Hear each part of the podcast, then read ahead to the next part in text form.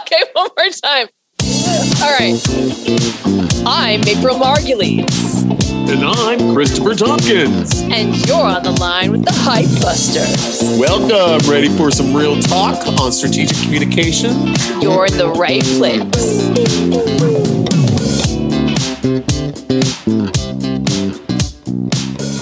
Let's dive in to point and counterpoint. Okay. So, in this segment, Chris and I will agree to disagree, and then we'll tell you why. Yeah. And obviously, you will all agree with me. So, here's our topic for the week starting a campaign early versus waiting to execute it. And by execute, we don't mean murdering it. I used that. I used that. I was talking to somebody. I was doing a mentoring call and I said execute like 10 times. And one of my account managers said, you know what? Maybe we should dial back the execute on these calls. just with a just with a startup, it could be a it can be a little daunting to constantly talk about death. But so starting a campaign early versus waiting. What do you think? I think starting early from a PR perspective is definitely better than waiting. In large part because trying to get to the starting line for most brands takes some time. Yeah, true. So they say, okay, I want to start doing PR, and they think that they're ready for PR. And then when they get into doing PR, everybody realizes we're not quite there yet because they don't mm. quite know what their key differentiators are in some cases, or they don't have their messaging fully ironed out. And so it's the kind of thing where if you don't get those things ironed out at the very beginning, then all of a sudden you draft a press release and the client's like, oh my God, I don't like how we're talking about ourselves nothing sounds interesting. There's nothing of note here. And you've taken everything from their website copy, but in the context of a website, it looks really sexy and exciting because there's graphics and images and mm-hmm. colors and fonts. And then suddenly you strip it down into a media format. You come to find out that there's not enough substance there. And with PR, it's not like you pitch an article and it appears the next day. So it can take a very long time for some of that effort mm. to actually come to fruition. And there's usually a kind of ramp up period where things are getting seeded and then eventually they all start to blossom, but it takes some time. So I would always opt for earlier than later. There are certain cases where I would advise against it. If your website's not done, mm. you know, or your assets are not in place or they don't have mm. budget to sustain PR and they need PR to be a lead gen thing. Mm. But yeah. generally speaking, I would say sooner. My only counterpoint to the PR piece of that is that if your house is on fire, you need positive PR to get in front of it immediately. So I think some people that are going through something tough and it's starting to publicly be circulated and I would say that that's when I would be like, get off your ass and do something about it. I've seen this happen before, and it's like, oh my God, your house is on fire. Like, you got to move. Do you not see this? Like, yeah. I really yeah. saw it during COVID because we work with some healthcare clients that we were seeing the industry as a whole. And I was looking at nightmares in like assisted living facilities because they were hit really hard. And I was looking at these different locations and stuff, and nobody was putting out any PR. No one was doing any media relations. And it's like, you're not doing anything. You need to be doing something right now. Now, if you're looking at social, give me some go go juice and dance, baby, because I can go at any time. And it's honestly the truth. Slam four Red Bulls, drink a pot of coffee, and that's social media because it can be as proactive as it can be reactive. I think if you're a startup, you need to think about who you are before you do any marketing. Anybody that's listening to this, wherever you are in your journey, you've already thought about these things. And obviously, when you start marketing, some other th- questions will come up. And with my world, I give the client everything that they want from other marketing elements that are long tail. So I can show you a storyline, I can show you an editorial calendar, I can show you everything within weeks. And then we're immediately on there. And your audience is growing. And there's numbers. And there's there's ticks. And there's this. And there's that. There's a lot of pizzazz to it. Mm-hmm. And if you're using advertising as well as part of the strategy you can move pretty quickly now i like when people come to us and say okay i want a strategy but at the same time they're also out of the other side of their mouth they're saying we're launching in 30 days so that's when they come to me they come to me when they're ready to go so, mm-hmm. so are we aggressively agreeing with each other then that it's always better to start sooner than later? Well, in your case, it's like start now because we can do things now. In my case, it's like start now because it takes a while. Yeah, I think we are agreeing with each other. I think also with, but if you haven't done it and you're like late to the game, I can catch you up. Is it better in an ideal scenario for them to act ahead? Yeah. But if they're already like six months into a marketing campaign, they're just like, yeah, we should probably do social. I catch up. Mhm. You know what I mean? There's there's ways around it. But but yeah. Red Bull's great. I, I don't drink it at all, actually. This one Red Bull is like bad news. oh man. No. In my party days when I was younger, I would actually drink a Red Bull in the shower while I was getting ready for work. A Red Bull in the show. these are these are these deep thoughts that we, we really wanted to dig up on this show, folks. So if you're It's like a train wreck happening in New York City. For the record, I'm grown up now, so well done, you. Thanks. oh boy, I thought you would think that's funny. That's that's hilarious. So cash or trash? Let's do it. So the first one is from a Forbes article, mm-hmm. and it's "Yellow is the New Blue" as Tiffany and Co. debuts new color scheme under the LVMH marketing plan. Okay, so this apparently started out as an April Fool's joke. There was a post on the official Instagram for Tiffany and Co. Yeah. announcing Tiffany's new quote house color, and it was hashtag Tiffany Yellow. It took the internet by storm, garnering nearly 500,000 likes.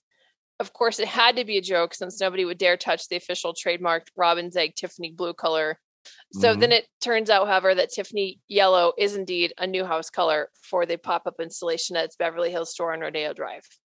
So, Mm. do you think this was actually a joke, or do you think that it started as a joke and turned into something real, or do you think they wanted it to sound like a joke so they could get a bunch of social buzz and then actually turn it into something real?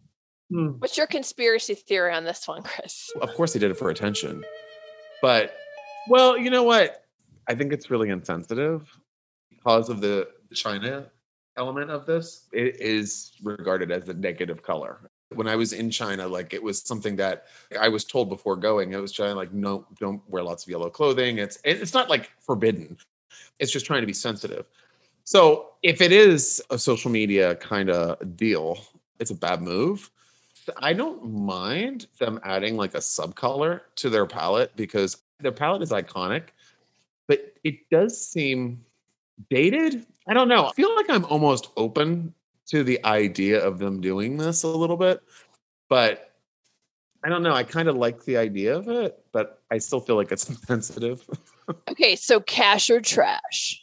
I'm still gonna trash it. Um, I'm still gonna trash it uh, because it was very unclear. It was a very unclear launch, and I think that that made it a little bit suspect. And I think the insensitive angles kind of trash it for me.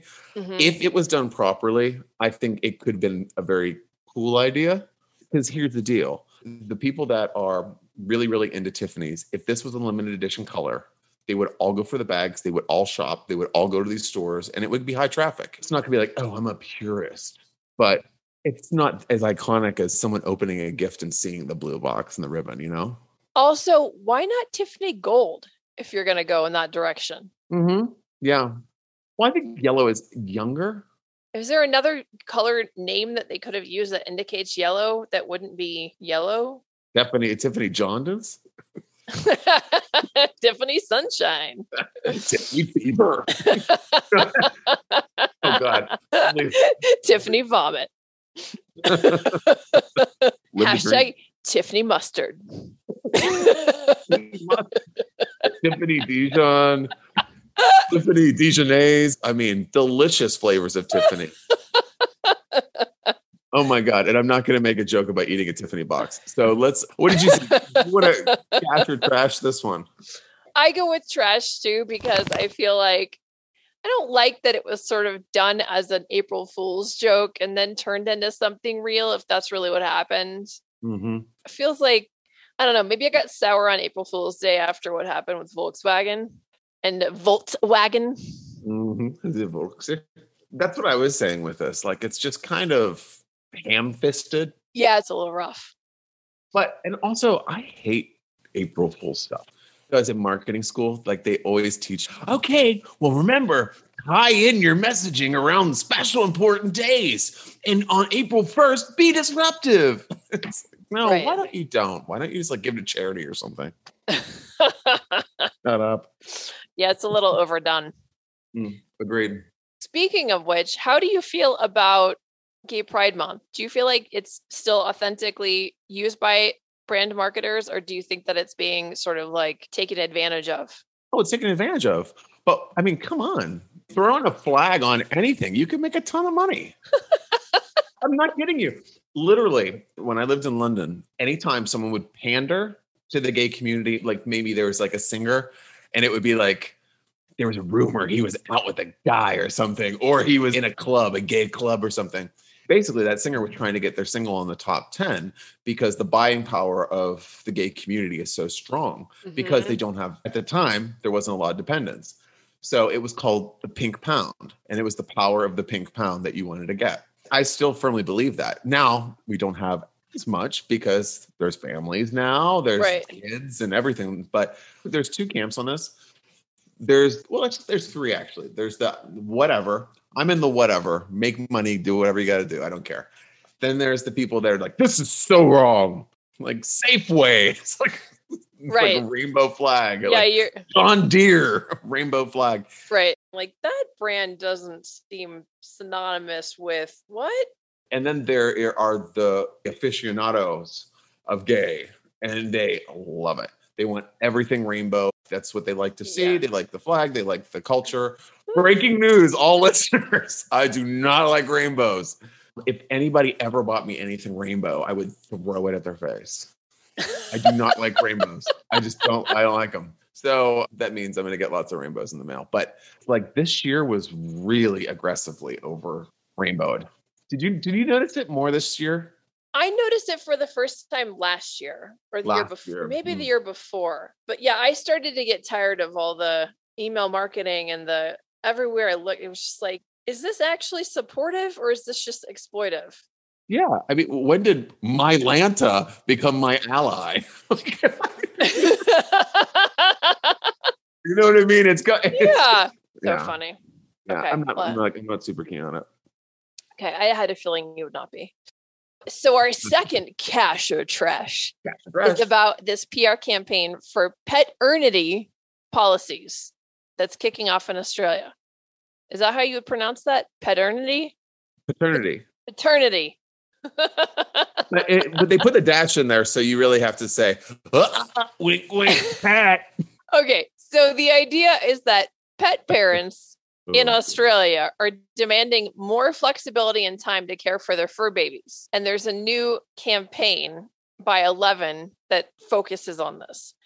Apparently, so 11 PR launched an online retail startup, Pet Culture, by campaigning for paternity policies to be implemented in the workplace. And it's all tied to this brand motto that pets are people too. So, on top of that, almost one third of pet owners in Australia say a lack of pet friendly workplace policies is outdated and archaic and needs to be changed. Uh, I think they have a lot of time on their hands. yeah, I think so too. I would like put this in a dumpster and set it on fire. This is trash. number one, the name is trash because they're trying to do like a play, obviously on paternity, and that's like Maury's territory. you are the father, and then it's, it's like, oh no, no, no! It's it's like being sensitive with people with pets um, and stuff. What I don't understand is what employers are not cool if you have an emergency vet appointment or you want to. A lot of places in the US, you can bring your pet to work, and now a lot of people are working from home, and so you're with your pet all day. I mean, I would say that this this smack of more blue collar workers, like people that have shift work, like people that are working in like grocery stores or they're managing restaurants. I can see that. Like, I mean, there's tons of places where you can't have it. So I think that that might be where it is, not like professional offices, because I think a lot of those are getting a little bit. I mean, I am. I have a dog, so that's kind of how it goes. But if someone brought this up and was passionate about it, I don't know if I would want to talk to them again.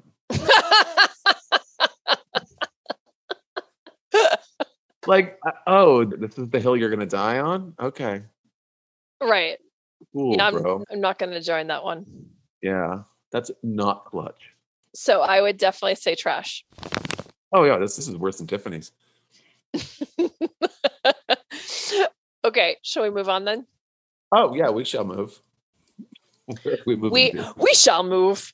We shall move. So moving on to our startup feature of the day.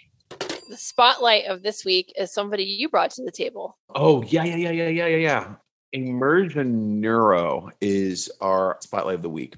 Now, you know when you're looking at a prospective client, or if someone's asking you their opinion on a company, like, what do you think about these guys?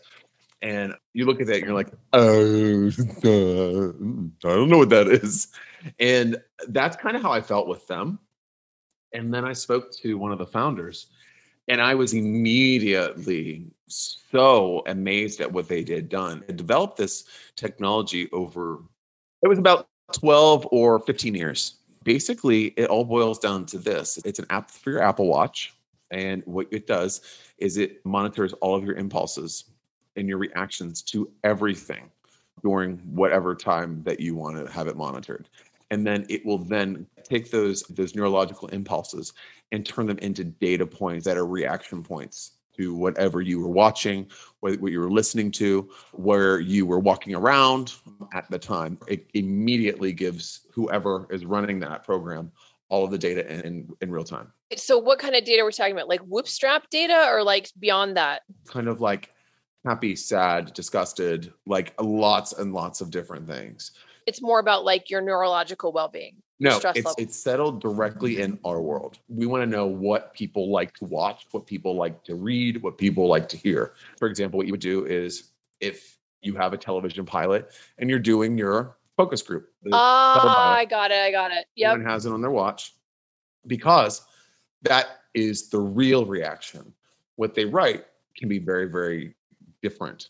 So, what they've done is they can produce results with such accuracy where they can show you how to retool songs so that they chart higher, how to retool pilots so that they run better, what parts of a movie need to be cut, like lots of things that are really useful.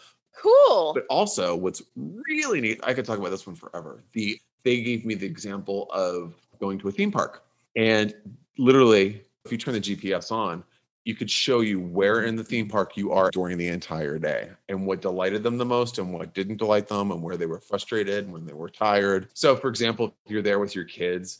You know, usually around three o'clock or four o'clock, you need a drink of wine, some alcoholic beverage. You're ready to kill them. They're all sweaty. Everyone stinks. By knowing that data, I do a parade right then so all the parents can stop and chill for a little while or something else. I would love to do this if we had things for our clients to review because sometimes they say, Yes, I love it. I love it. But you don't really know Mhm. how they truly feel about it. I think that would be really interesting. Also, when our clients are telling a story, we're doing TikTok videos. We could do that with TikTok videos to see how people react to them. I just think it's a really interesting way to get more meaningful data because that's what I always struggle to get. Mhm. Because unless you have a huge budget for running focus groups and mining data and buying all of this stuff, there's a lot of guesstimations that you're going to have to make. And this really does feel like it gives you something that's meaningful. Yeah, that's really interesting.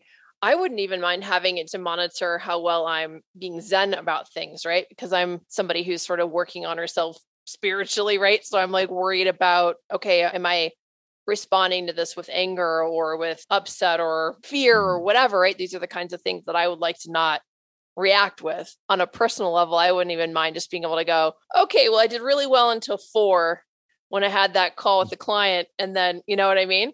But who is the target audience? I assume it's not me. I assume it's more like people that are doing market research or.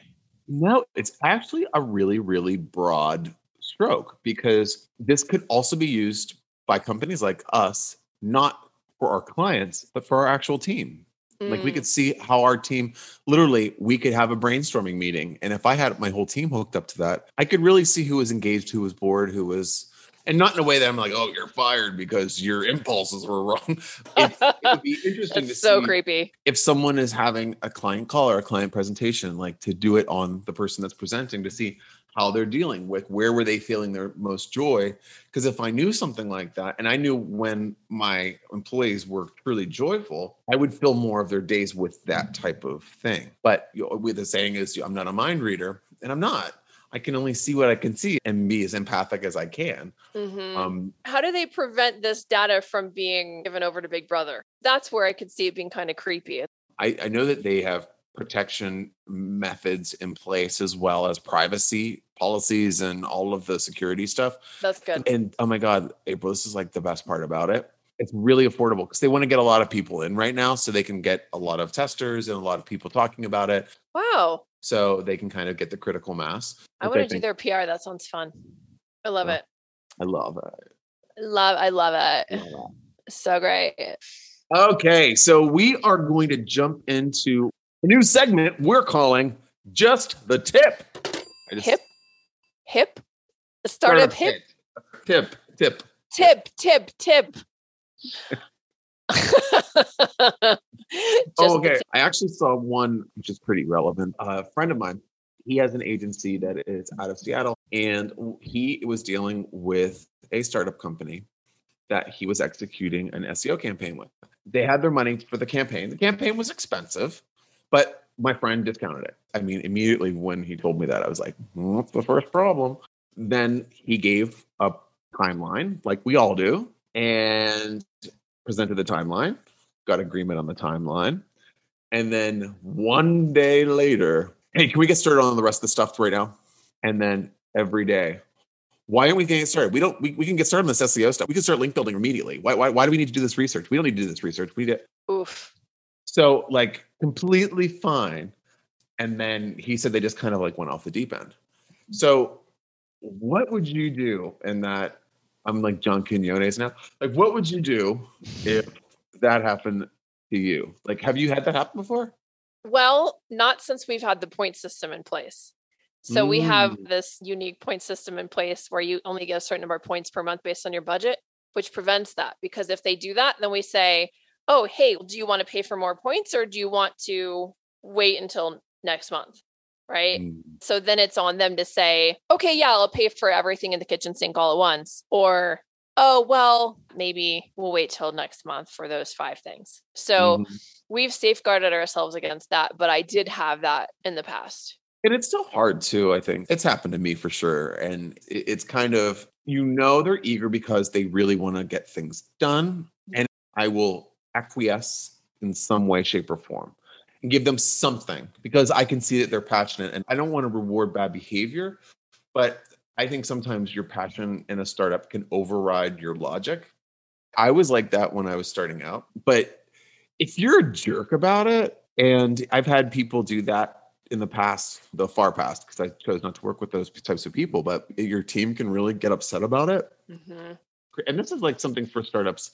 If you are listening to this and you're kind of feeling like you want to move really quickly, you have to collaborate with your team. You can't push them because sometimes what happens is when you're being pushy and you're kind of barking, people start feeling like they're not doing something right, they're forgetting something, and you plant doubt in your team's mind that then renders them not ineffective, but not as effective Mhm. because I've seen that like we'll do a post-mortem after a client campaign is completed and they move Mhm. on or we part ways and I'll see that they were really upset by the client and I didn't know Right. that. I've seen that too, where suddenly, you know, there was the pushing, pushing, pushing, and everybody before that was really passionate about doing a good job, really like doing their best, putting their heart into it.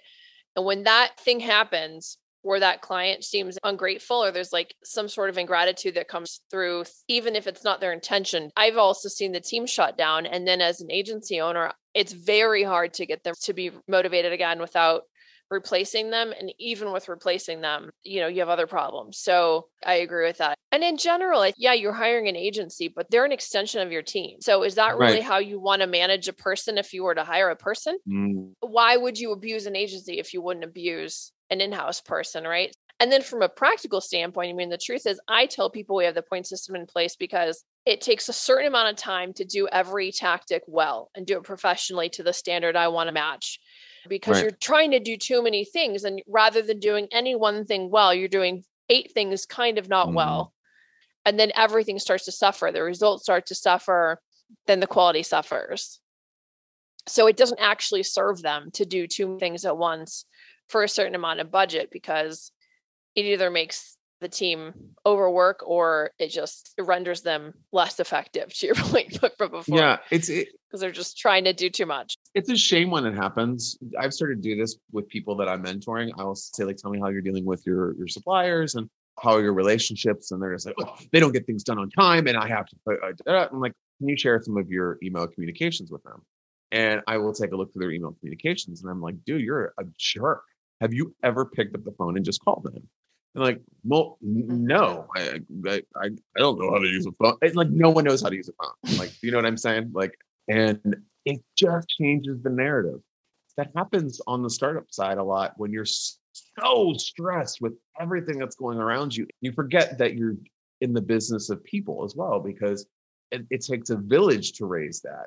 And I know that they have stress mm-hmm. from all of their financiers and they have to prove this and they have to prove that and they have to vet their vendors really quickly. And but all of that doesn't have anything to do with my world, because you know, the mm-hmm. agency's world.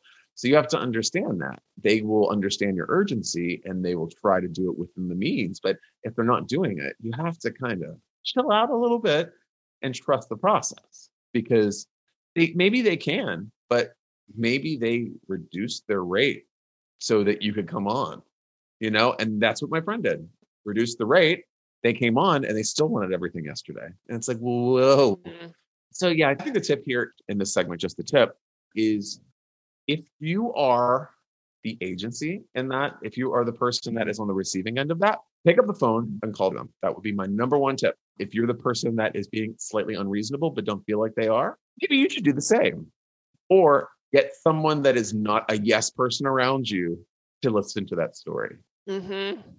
Because I find that a lot with people that are misguided, their team is misguiding them. So they become, this is the best idea since sliced bread. I don't know why everyone's not falling over trying to do this for me. And it's like, whoa, who said that? My mom. You know what I mean? It's like, obviously, mom's going to support you. Mm-hmm. So that's just the tip with uh, April and Chris. I love it. All right. Thanks for joining us for another episode of Hype Busters. Have questions about the news, companies, and conversations from the show this week? You'll find our contact details in the show notes below. Our DMs are always open for news, companies, and suggestions you want to hear about next. Flip into them. And if you're a startup founder looking for a chance in the hot seat, we want to hear from you. Yes. All right. So see y'all next time for more real talk on strategic communications with me, Chris, and her, April. April. Why are you laughing at me? Okay, good. Sorry.